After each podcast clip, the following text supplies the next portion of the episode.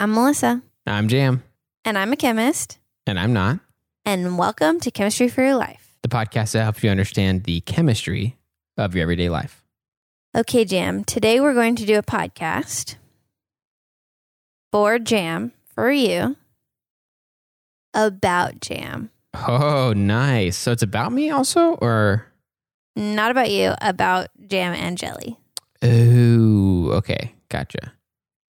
And this topic was requested from our very own Jam Robinson. Not, I think, because it was his name, but I think it, you know, was nice also that it played into it.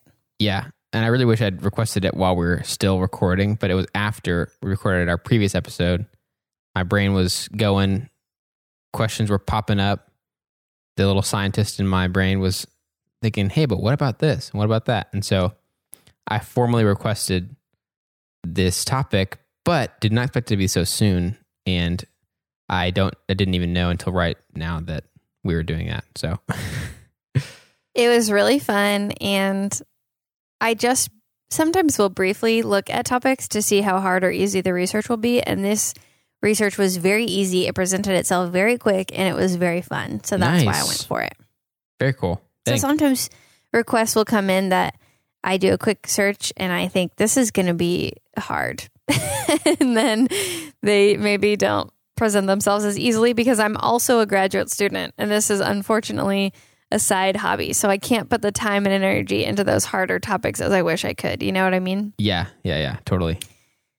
So if you're wondering why your request hasn't been made into a podcast yet, it's very possible that I don't have time to do the research on it at this time. But summer's coming up and I'm going to graduate one day, so hope is still on the horizon for you. I do have a list of them of the requested episodes, so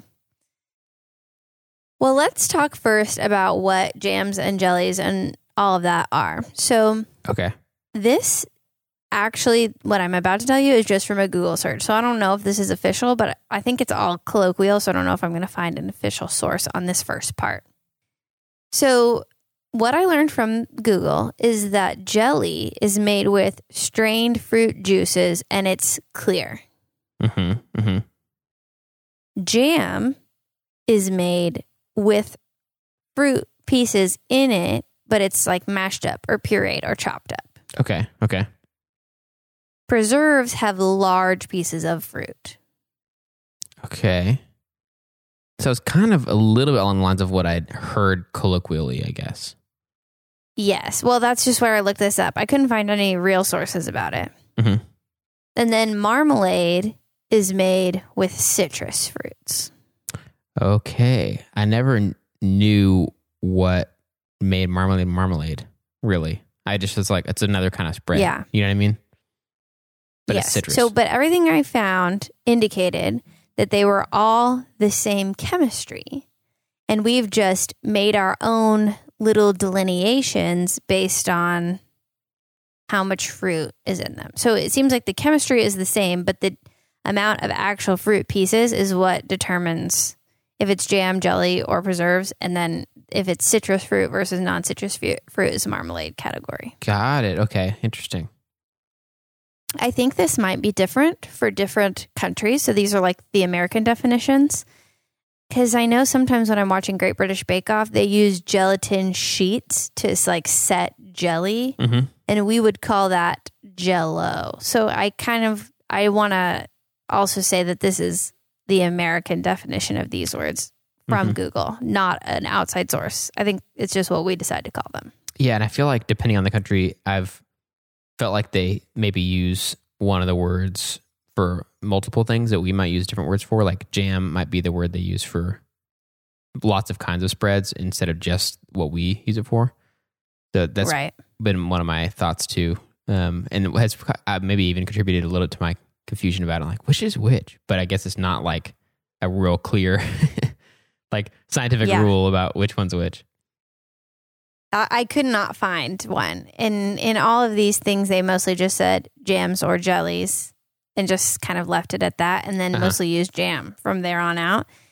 One of my sources was from the Royal Society of Chemistry, which is not an American source, and so they just said jam the whole time. Okay, got it. but I think the chemistry is kind of the same no matter what. So from here on out, we're just going to talk about jam. And Okay. it's going to probably apply broadly to all of these categories. Nice. If you're a food chemist out there and you know these definitions and you'd like to reach out to me to talk about these definitions, I'd love that. I think that was so fun. So please feel free to do that.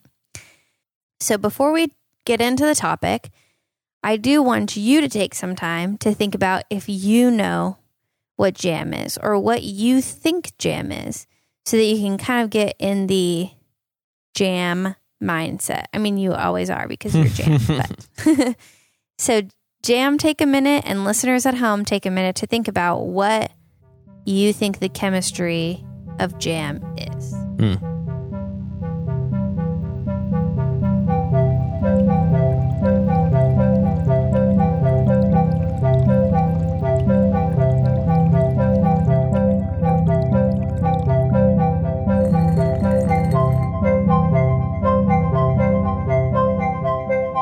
Okay, so the th- things that are coming to mind for me are the recent, you know, just last week maple syrup episode. And that's part of what made me think of the question asking about jam in the first place was just that you talked about how you boil down a lot of maple sap to make maple syrup. And so that made me wonder is Mhm. that what's going on with jams and jellies? And then so I thought maybe that would be it, and that would explain it because I really don't know how much it, how much like fruit juice and fruit stuff it takes to make some jam or jelly. And you talked about how that process creates a lot of different um, reactions that go on. And so I wondered if that was what was happening. One, you're boiling down, so there's a lot Mm-hmm. of like water, I guess you could say that that that gets is removed because of it turns into steam. Right.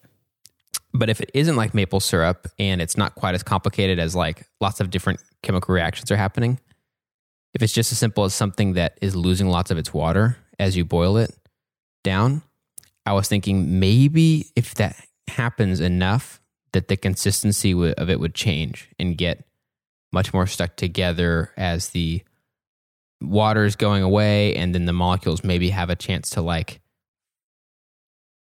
form a little bit more like a solid where there's less room for them to move between each other.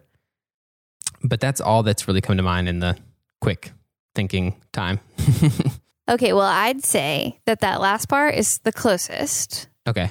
And I'm also going to say I I love hearing your thoughts on it because studies show that if you think about the answer before you're given the answer, you're more likely to internalize it. So you're taking part in the learning process. Nice. So that's great.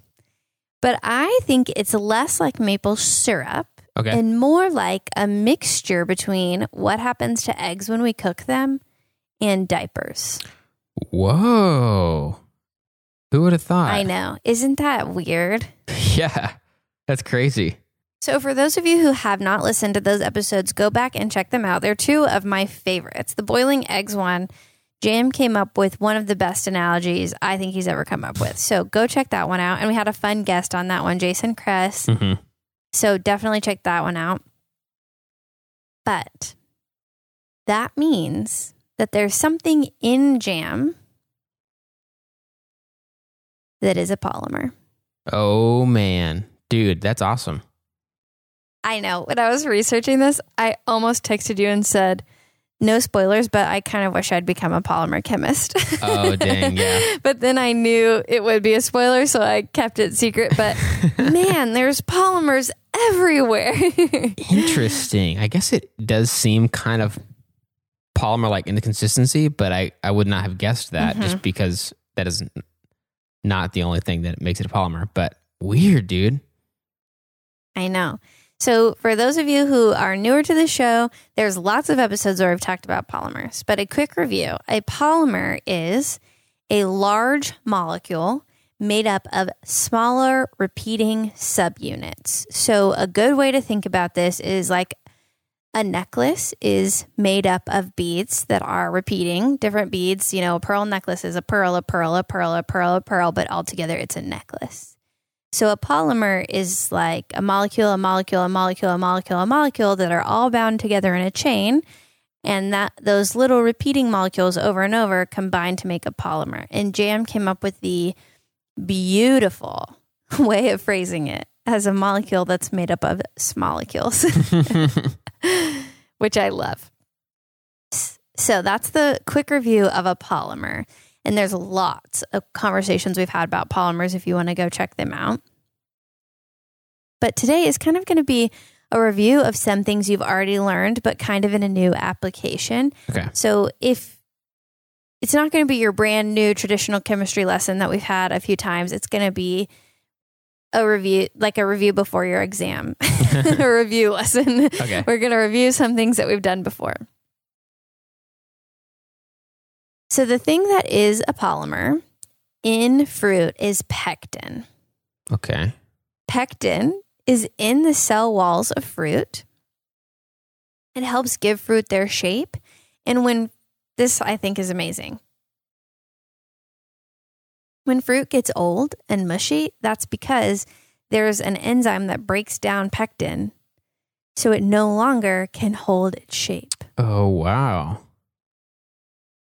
So pectin gives fruit its shape, but it also gives your jams and jellies its shape.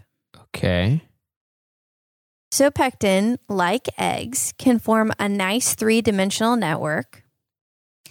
And like diapers, in that network, it has trapped water molecules or fruit juice molecules or whatever. Uh huh. So we talked about how eggs have these long stretched out, their proteins are polymers also, and they'll be long and stretched out. And then because of heat, they're able to stretch out and cross link and form and what's known as an aggregate, which basically means they clump together. hmm And Jam had the beautiful analogy of Christmas lights. If they're all rolled up separately, like proteins normally are, they don't get intertangled and they're easy to organize and move around. But if you just throw them all into like a tub or something, and then you try to pull them out next year, you grab one string and it brings the whole entire mass of Christmas lights with it.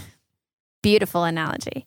So, like the proteins in eggs, pectin would be a long, stretched out chain. And then I'll talk about why this happens, but it starts to aggregate together. It can begin to form a aggregate or cross link, bind together, sort of bunch up. And when it does that, in any of the small areas that are left between the molecules, it sort of traps the solvent and absorbs it into the gel. Absorbs not the best word, but Uh-huh.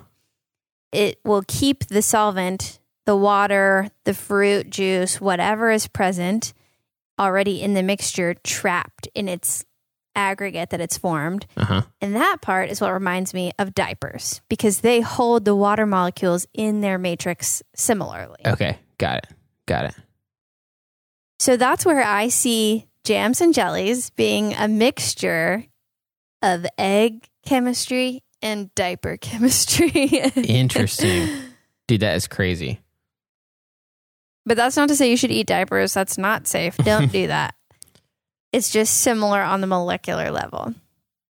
So that's the basics of what jam is Uh huh. and what makes it gel up. But I want to talk about how we get that process going. Okay. Yeah. That's what I'm interested in too. I don't really know much about that either. First, you have to get the pectin out of the fruit, so to speak. Mm, okay. So, pectin already exists in the cell walls of the plant. So, that's why we heat it and we'll mash it up. It'll sort of bring that out of the walls of the plant so that it can be free to move around. Uh huh. So, that's the first thing you have to do to make jam and jelly is get that pectin. And then the second thing you have to do is make it curl up into its aggregate. Curl isn't the best phrase, but I imagine it goes from its natural shape, which is long and stretched out, into sort of bunched up Uh huh. with all the other chords, like the Christmas light analogy. So, to do that, you have to change the chemistry of the pectin molecule. And this is the meat of your chemistry lesson today. I mean, all this has been very chemistry heavy, but this is the newest con, like the only new concept we're really going to get for you today. Uh huh. Pectin is in its natural form, unlike proteins, it's already stretched out into longer chains. Okay. And the reason it sort of takes that elongated shape is because some of the functional groups, and we've talked about functional groups before, they're just groups of atoms that are classified into sort of subsections because they have similar functions as each other, you know. So anything that has an oxygen and a hydrogen is called an alcohol functional group, and alcohol functional groups behave similarly no matter what molecule they're on, pretty much. So one of the functional groups in pectin is negatively charged. So that means it has an excess of electrons, which are negative. Mhm. And just like when you have two magnets and you try to push them together, they're sort of going to repel each other Mhm. if they're on the the same negative side. That happens in pectin. The different negatively charged functional groups are going to repel each other, so pectin's not easily going to fold in on itself. Oh, interesting. So that's why it stays in a more elongated shape. Uh huh. And that's why to make jam and jelly, you don't just need fruit. You oftentimes also need to add acid. Huh. So you might see a recipe where there's a little bit of lemon juice mixed into the jam recipe. Oh. Or you might be using a fruit that's already acidic. Mhm. So, like citrus fruits probably don't need an addition of acid because they have a lot of acid already. Right. Right. So, first, we've isolated the pectin. And then we've used acid, which is going to neutralize those negative charges and keep pectin from repelling itself as much as it did before, Uh huh. Uh huh. so that it can start to mix in with itself more, start to form that aggregate, start to form aggregates with other pectin molecules as well. Yeah. And then there's one more thing we have to account for the last step, so to speak. Uh huh. And that's that pectin likes water. It is hydrophilic, it's water loving, it can easily bind to water.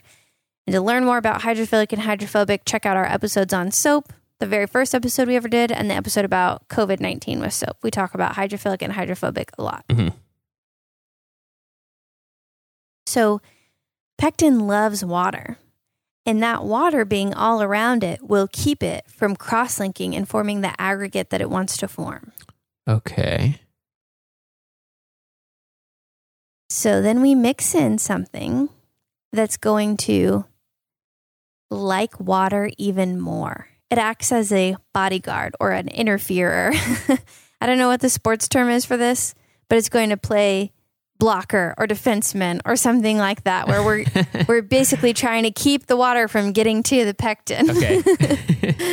I don't know sports And any better than you, is- and so I don't have. I can't help there, but I know what you mean. yeah, I I feel like I know it somewhere. Is it blocker? I don't know.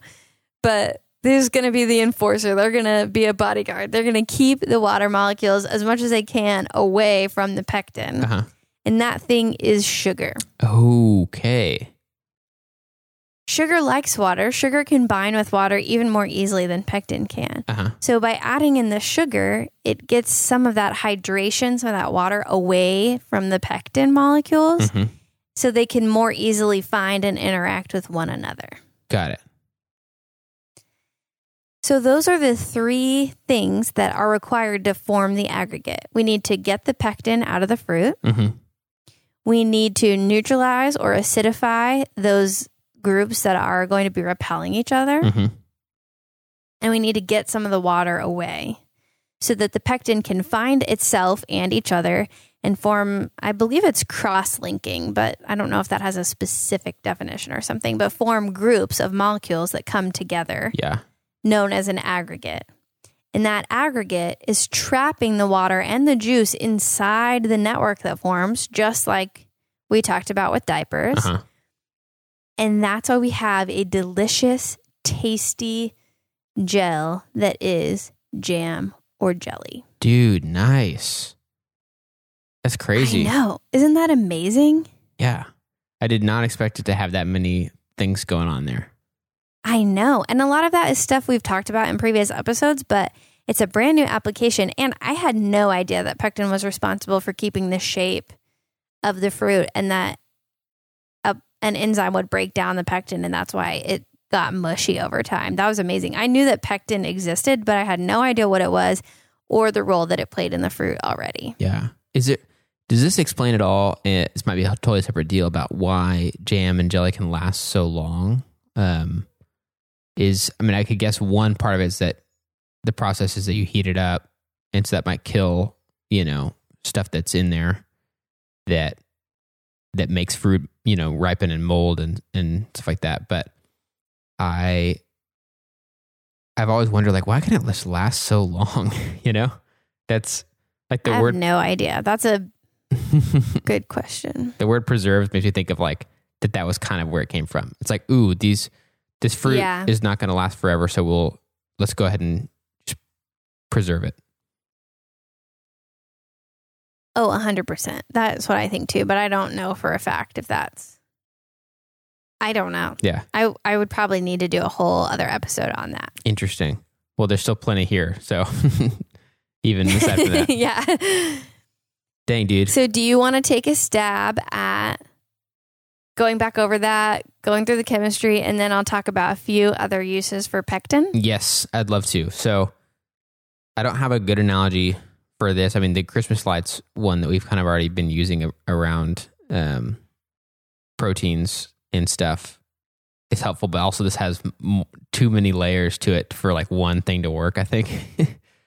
Yeah, definitely. um, so pectin is already just part of the fruit, and it's one of the biggest things that we really need to work for us to make the jam have the shape and consistency that we want, basically.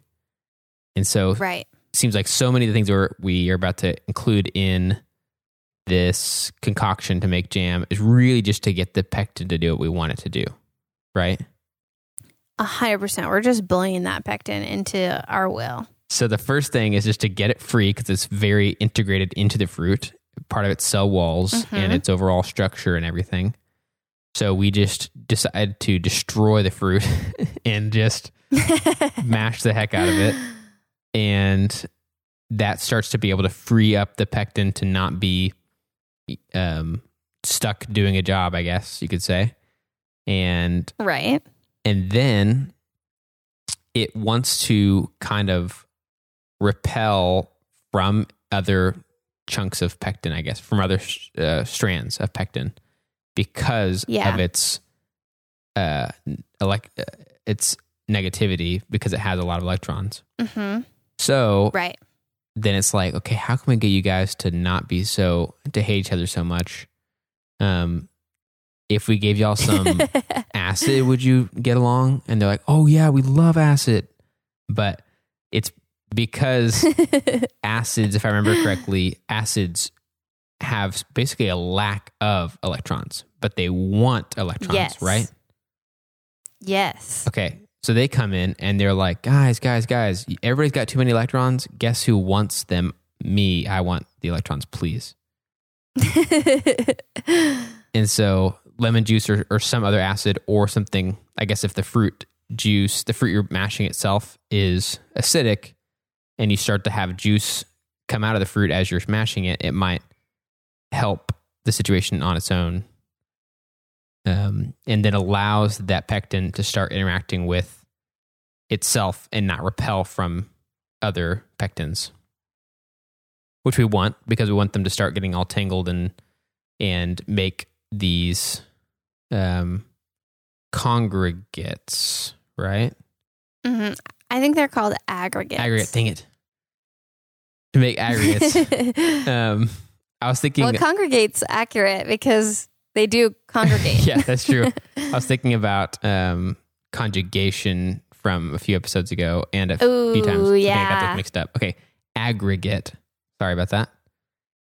And That's okay. That's part of the learning process. um, but they do congregate. But um, And okay, let me think. Oh yeah, so we want them to start being able to interact together. But one problem is that pectin really likes water, right? And so if we have water in the picture, it might not interact with other pectins as much as we want Right. and won't form that nice aggregate that starts to help give the consistency we want and get us toward that more jammy um, consistency. So we have to put something in there that water that will basically kind of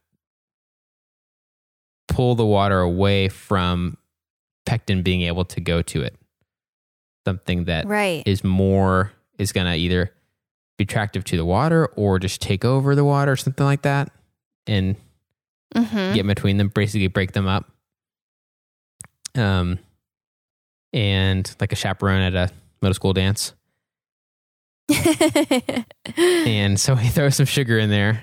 And um that allows the that pulls the water away and then lets the pectin do what we've been trying to do the whole time is cross link hmm form an aggregate that starts to be able Mhm. to be basically like a container polymer thing like the diaper polymer that can sort of hold the liquid in it or something Mhm. and yeah. if it's happening yeah. if it's happening a lot at the microscopic level, it starts to be able to make this the consistency of this thing start being more jammy and less just straight fruit juice liquid mash stuff. hmm Perfect. That was a great explanation. I think you did really well. Is that everything? I feel like there was so much, but did I miss anything? That was everything. Yeah, no, that was it. We first got the pectin out. We then acidified the pectin, and you explained acids and what they did even better than I did. So that was great. I'm glad you did that because I forgot to. and then you finished it up with finally with when we draw the water away, it forms the aggregate and traps that water and gel inside it, the water and juice inside it to make the gel. nice. Great job. I think this is a really fun. I had a great time learning about this. I got so excited when I found out that pectin was a polymer because you can buy packets of pectin Mhm. to add to your jams to make it set faster. So that was really exciting. Interesting. So I was very excited. Yes, and there's different amounts of pectin in fruits at different stages of ripeness because the, the enzyme starts to break them down over time. Mhm. So really the most pectin is in a slightly underripe fruit. Okay, gotcha. So you can supplement that pectin. I guess they just figured out a way to isolate it chemically and they sell it in little packets. Uh huh. Wow, that's impressive. And I think jam sugar in other parts of the world has pectin in it as well. There's sometimes they sell the sugar and the pectin mixed together. Interesting. That's better than buying a packet of pectin because then you just don't have to measure out how much pectin you need to use. So I wish I lived in a part of the world where they sold jam sugar. Yeah. Do you know what's interesting too is that this has enough there that makes me realize, like a few other things we've talked about, that this is the kind of chemistry that people have stumbled into doing for so Yes. so long because so much of it is able to be figured out on its own or happens naturally without us having to know about it. So like if you had a pretty acidic fruit, then that part would be taken care of already. And Yes, just stuff like that 100%. that made me think about about that like we talked about before one person or one resource that I used was a podcast. It's the Chemistry World podcast that is put out by the Royal Society of Chemistry. And they do short snippets, like six minutes long, of chemistry information. It's pretty dense. I think someone who already has a background in science would probably appreciate it a little bit more, but anyone could listen to it and learn from it. They just don't break things down quite as much as we do uh-huh and they said that the first person to isolate pectin was at 1825 by a French chemist, but we've been making jams for hundreds of years Yeah. before they had done that. Yeah. So I thought that was really interesting. Another fun fact is that Marie Curie liked to make jam, which absolutely makes sense to me because she was a chemist. Nice. I learned about that from an article in the National Geographic, I believe. I thought that was a fun tidbit. It's also used in pharmaceuticals and cosmetics because of the gel that it can make, but it's not dangerous. Mhm. It's non toxic. I mean, it could be toxic in the right setting or the right amounts. I don't know. But if we can ingest it safely in jam, then that's a good option for both cosmetics and pharmaceuticals. Uh-huh. So it's used in medicines to help coagulate blood if you're having problems with your blood clotting. It can be used as a carrier for drugs for controlled release applications. And in cosmetics, it's used for gels. And it's also used for, I got really excited about this because this is a new thing that I've learned in the process of the podcast rheology modification. And rheology is the study of fluids and how they moved. And I learned that that existed and that there are people called rheologists Uh-huh. In our episode about cornstarch and water. so I was very excited that it's also used to in it's mostly in foods, but it'll change the consistency or the flow, the fluidity of different foods that food chemists are making. So it's used for rheology modification as well. Wow. Interesting. So jam and pectin can be used in all kinds of applications and there's so much more to it than just sugar and fruit. There's chemistry all up in it. That was very exciting. Dude, awesome. I've definitely been interested in trying to make some jam at some point. Never have gotten quite motivated enough, but maybe now I will. Now that I feel like I know what's going on there. I still wouldn't look up like a recipe or something, It's- but that's pretty awesome. I followed a recipe from Mary Berry from the Great British Bake Off, and it was very straightforward. I think it would have been easier with jam sugar. Had to guesstimate on the pectin that I used, Uh-huh. but I'm have made raspberry jam and it's gone great and it's really tasty. I've enjoyed it a lot. So it's definitely doable. We can have a masked up jam party with jam. Dude, yeah. If you want. That'd be awesome. I have some peaches that I saved that I never made into jam that I froze.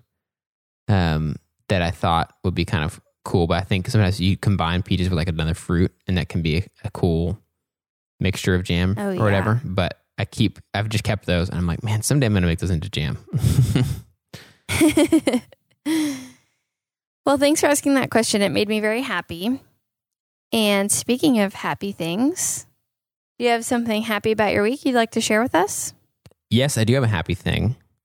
Just yesterday, I got my first dose of the COVID nineteen vaccine, and I'm so happy about this. Dude, yeah, me too. And I I signed up a little while ago because I have some some reasons that put me in the c- category of like slightly higher risk, but not not Mhm. like a lot higher. Um, and so I had been on the list for a while and had so many more people ahead of me, which was fine with me. I was like, I'll let our Mhm. county figure that out and decide when I'm whenever I should get it. You know, they'll I'll let them decide that. And Mhm. then I just got an email earlier this week, and I, I don't know if they had some appointments free up or something like that, but they went ahead and, and told me to come get it. And so I did yesterday. So I'm very excited and I'm feeling great. So it's been like, in here in a couple hours, it'll have been 24 hours and I still feel fine. Um, Yay. haven't felt any symptoms or anything like that that sometimes people do have ex- experienced, but I'm just pumped, dude, to like be able to have some, a little bit of normalcy back in my life once I get the second dose, especially, and it feel just a little less worried about this, this virus, you know? Yeah. And I'm excited for when we can record in person again. Dude, yeah, seriously. That's an exciting thing to look forward to. Yeah.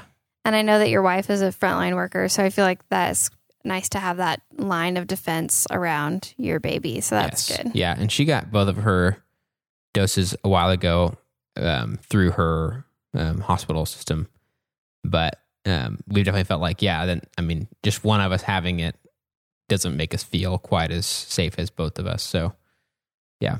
Right. Yay, that's so exciting. yeah, Well, Mine's not quite that exciting. but yesterday was my birthday. Yes. So that's exciting. uh-huh.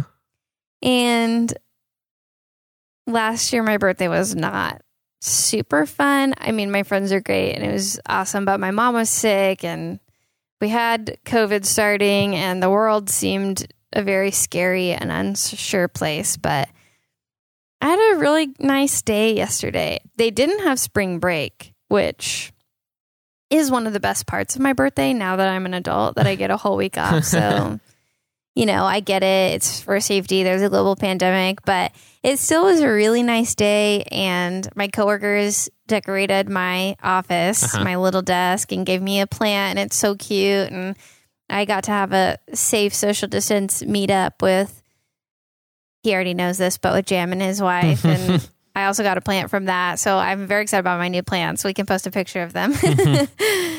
and had a really nice day. Just got to enjoy some time, safe social distance time with some people that I really care about and got to eat good cake and it was just a really it was a nice peaceful day.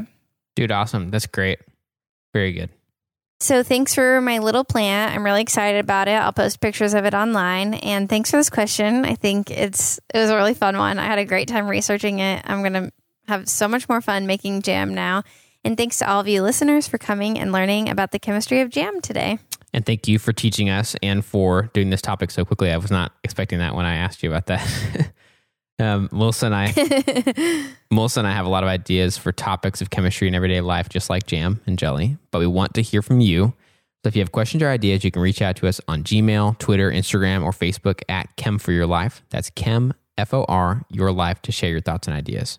If you'd like to help us keep our show going and contribute to cover the cost of making it, go to ko-fi.com slash chem for your life and donate the cost of a cup of coffee. If you're not able to donate, you can still help us by subscribing on your favorite podcast app and rating and writing a review on Apple Podcasts. That also helps us to share chemistry with even more people. This episode of Chemistry for Your Life was created by Melissa Collini and Jam Robinson. References for this episode can be found in our show notes or on our website. Jam Robinson is our producer, and we'd like to give a special thanks to A. Kiwasong and S. Navarro who reviewed this episode.